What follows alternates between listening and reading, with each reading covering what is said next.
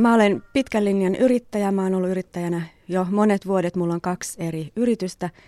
Mä toimin kosmetiikan parissa ja sen lisäksi niin olen konsultti ja valmentaja yrityspuolella ja nimenomaan erikoistunut konflikteihin. Tällä hetkellä mä oon eläkeläinen. Työelämässä mä oon ollut suomalaisessa teollisuudessa. Mun koulutustausta on diplomi-insinööri, mutta sitten sen teollisuustyön lisäksi mä oon ollut kehitysyhteistyössä, asunut Afrikassa noin kymmenen vuotta eri, eri jaksoissa. Sanna Leino ja Elina Savo ovat molemmat toimineet kansainvälisessä EAPPI-ohjelmassa Länsirannan eteläosassa. Vapaaehtoisina ihmisoikeustarkkailijoina he raportoivat palestiinalaisten kohtelusta muun muassa YKlle. Mikä sai heidät lähtemään mukaan vapaaehtoistoimintaan? Sanna Leino.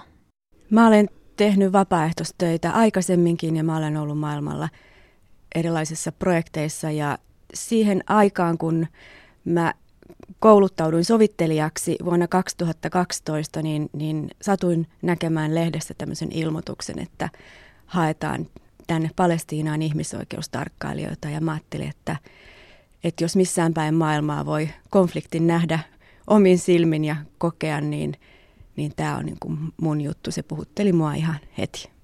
Siinä vaiheessa, kun mä lähdin, mä olin just jäänyt eläkkeelle ja mulla oli aikaa ja myös olen ollut kiinnostunut lähi tilanteesta ja halusin nähdä sen itse, mitä siellä tapahtuu. Miten teitä koulutettiin ja evästettiin toimimaan ihmisoikeustarkkailijoina? Ennen lähtöä kirkon ulkomaanapu, joka rekrytoi täältä Suomesta meidät, järjesti meille noin neljän päivän koulutuksen, jossa saatiin tietoa alueen historiasta ja, ja myös sitten ohjeita erilaisiin tilanteisiin. Sitten kun saavuimme Jerusalemiin, niin siellä oli noin yhteensä viikon koulutus, jossa paikalliset sitten koulutti meitä. Kehitysyhteistyöprojekteissa Elina Savo on nähnyt köyhissä maissa vallitsevan epäoikeudenmukaisuuden. Länsirannalla vastassa oli kuitenkin jotain aivan omanlaistaan. Länsirannalla voi sanoa, että ihmiset ei ole niin köyhiä, mutta siellä sä näet taas sen institutionaalisen väkivallan, joka ja epäoikeudenmukaisuuden. Ja se kyllä vaikuttaa niin kuin myös itseen vielä syvemmin. Ja, ja jotenkin siitä on aika, sen näkemisen jälkeen on aika vaikea toipua siitä. Elina Savo ja Sanna Leino toimivat ihmisoikeustarkkailijoina niin sanotun unohdetun maan unohdetulla alueella, eli aivan länsirannan eteläosassa, YK on raporttien mukaan hyvin väkivaltaisella alueella. South Hebron Hillsissä vastassa on karun kaunista autiomaata ja sen ihmisiä. Mä lämmöllä muistelen heitä siellä. Mä tapasin ihania ihmisiä Palestiinalaiset on hyvin vieraanvaraisia, auttavaisia, ystävällisiä ja tämmöinen tavallinen palestiinalainen niin on hyvin sitoutunut väkivallattomuuteen, että siellä kovasti puhuttiin sitä, että, että nyt on nähty jo ihan tarpeeksi näinä kaikkina vuosina, että, että, että täytyy löytyä joku keino saattaa tämä tilanne, eli eli miehitys loppumaan väkivallattomasti ja, ja heillä oli semmoisia pieniä yrityksiä sitten tämmöisiä rauhanomaisia marsseja pitää ja muuta, mutta nekin sitten monta kertaa päätyivät ää, siirtokuntalaisten kivisateeseen, jossa minäkin olen ollut osallisena valitettavasti.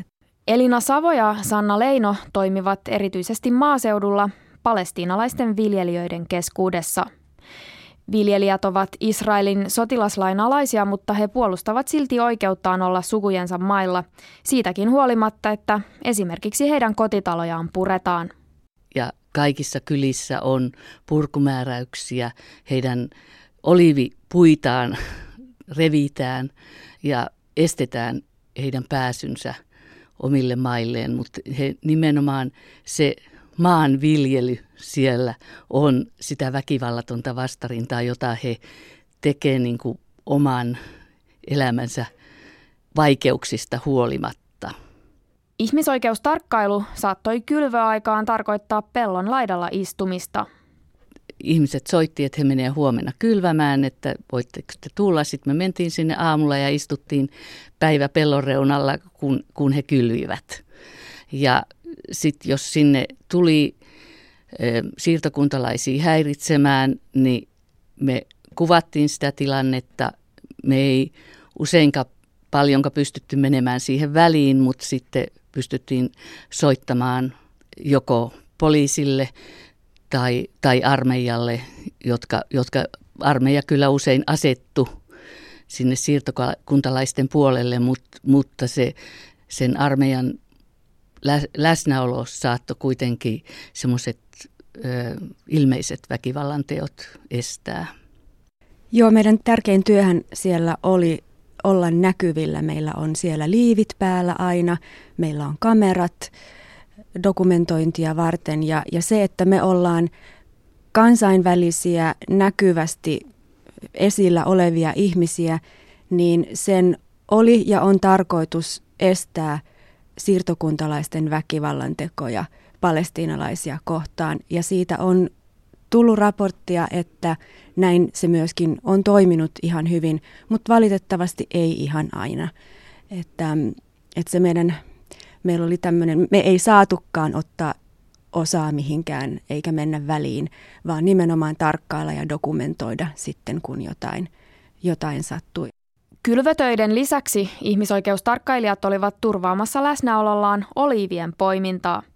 He saattoivat lähteä myös lammaspaimenten matkaan laidun maille. Mutta tyypillistä päivää ei ole, että kyllä päivä saatto alkaa esimerkiksi kello kuusi siihen, että puhelin soi jonkun taloa juuri Israelin armeija siellä laittoi matalaksi ja meidän piti äkkiä hypätä vaatteisiin dokumentoimaan, että mitä tapahtui ja, ja, ja, ja muutenkin tällaiset niin kuin, mehän raportoitiin, jos me nähtiin ö, tiesulkuja, joita ei saanut olla tai mitä tahansa semmoista, joka niin kuin ei kuulu normaali ihmisen normaali arkeen, niin me oltiin ne ulkopuoliset silmät ja korvat siellä palestinalaisten tavallisten ihmisten keskuudessa ja kanssa. Toimittaja ja sosiaali- ja kulttuuriantropologi Lea Pakkanen on parhaillaan EAPPI-vapaaehtoisena Jerikon kaupungissa Länsirannan itäosassa. Pakkanen on jo toistamiseen vapaaehtoisena EAPPI-ohjelman kautta. Jerikon pestiä on takana vasta viikko, mutta todennäköisesti tarkkailijoiden luupin alla tulevat olemaan maataloussiirtokunnat. Todennäköisesti tullaan työskentelemään just näiden maataloussiirtokuntien vaikutusten parissa, eli siis Jordanin laakso on länsirannan tärkeimpiä maanviljelysalueita ja siellä on siis hedelmällistä maaperää ja paljon pohjavesivaroja. Ja tuota, Israel on kuitenkin kansainvälisen oikeuden vastaisesti antanut lähes 90 prosenttia Jordanin laaksosta siirtokuntien käyttöön ja nämä siirtokunnat on nimenomaan maataloussiirtokuntia, missä viljellään hedelmiä ja kasvatetaan karjaa ja ne käyttää tätä maanviljelysmaata ja muita luonnonvaroja sitten hyväkseen ja tuota, mikä estää palestinalaisten maatalouden kehittymistä ja siitä taloudellisen hyödyn ottamista. Lisäksi erityisessä tarkkailussa ovat palestiinalaisten talojen tuhoamiset. Eli Israelin viranomaiset tuhoaa Jordanilaaksessa paljon palestiinalaisten taloja ja karjasuojia siitä syystä, että niillä ei ole rakennuslupaa, mutta käytännössä asia menee niin, että palestinalaisille ei myönnetä Israelin hallinnoimilla alueilla rakennuslupia ollenkaan, mikä estää sitten yhteisöjen luonnollisen kasvun ja toisaalta pakottaa rakentamaan laittomasti. Eli näitä talojen tuhoamisia tullaan, tullaan monitoroimaan. Ja sitten kolmas asia, minkä uskon, että tulee työllistämään meitä, on noin beduinien pakkohäädöt. Eli tota, Israelin armeija harjoittelee vuosittain Jordanin laaksossa, etenkin pohjoisosassa ja ää, vie alueelle tuhansia sotilaita. Ja näiden harjoitusten tieltä sitten etenkin noita puolinomadeja, palestinalaisbeduineja häädetään – ja tämä on siis kaikki kansainvälisen oikeuden vastasta, niin tullaan varmasti tätä, tätä toimintaa monitoroimaan ja seuraamaan ja raportoimaan.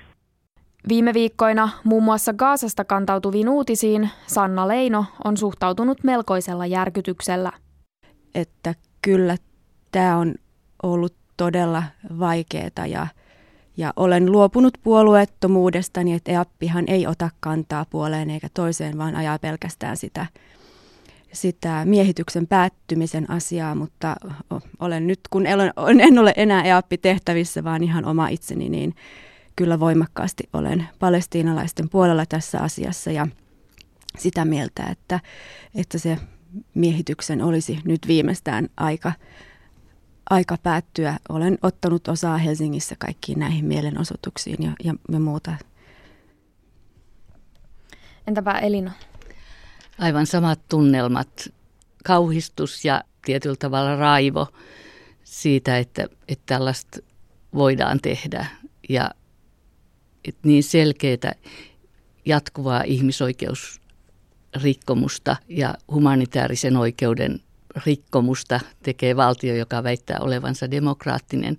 Ja siihen kuitenkaan kansainvälinen yhteisö ei puutu. Ja samalla tavalla niin kuin kauhistuttaa se, että Suomi edelleen käy asekauppaa Israelin kanssa. Ja, ja jopa siirtokuntatuotteita myydään Suomessa ja EU:ssa vastoin EU-sopimuksia israelilaisina tuotteina. Sanna Leino on sitä mieltä, että kansainvälinen yhteisö ei pane Israelia tarpeeksi lujille. Kehuja eivät myöskään niitä suomalaiset poliitikot. Erityisen pettynyt mä olen meidän, meidän poliitikoihin, että, että Arhimäkeä lukuun ottamatta, niin okei okay, SDP on, on ilmaissut kantansa myöskin, mutta Stubb on hiljaa ja tasavallan presidentti on hiljaa ja, ja tota, keskittyvät aivan muunlaisiin mediatemppuihin, että pettymys on ihan ehkä päällimmäisenä nyt niihin tahoihin, jotka voisivat vaikuttaa asioihin. Elina Savo vuorostaan ihmettelee suomalaisessa mediassa vallalla olevaa tasapuolisuuden ihannetta. Kun on selvästi semmoinen taistelu David ja Koljat, niin sit siinä puhutaan tasapuolisuudesta. Jos niin kuin mikä muu maa tahansa pommittaisi lasten saira- sairaaloita ja pakolaiskeskuksia, niin, niin sitä ei voitaisi hyväksyä. Mutta nyt hiljaisesti tämä kaikki hyväksytään. Ja se on niin kuin käsittämätöntä. Ja loppukaneetin tähän juttuun lausuu Sanna Leino. Mä haluaisin ehkä vielä sanoa ja korostaa sitä palestiinalaisten todella lämmintä vastaanottoa ja, ja heidän ystävällisyyttään. Ja kenties sitten vielä sanoa, että siellä elää semmoinen käsittämätön toivo. Että yhdenkin vanhan miehen kanssa juttelin ja hän pikkasen hymyili ja katsoi mua silmiin ja kertoi, että, että mun taloni on tuhottu mun elämän aikana viisi kertaa, mutta ehkä ne joskus vielä kyllästyy.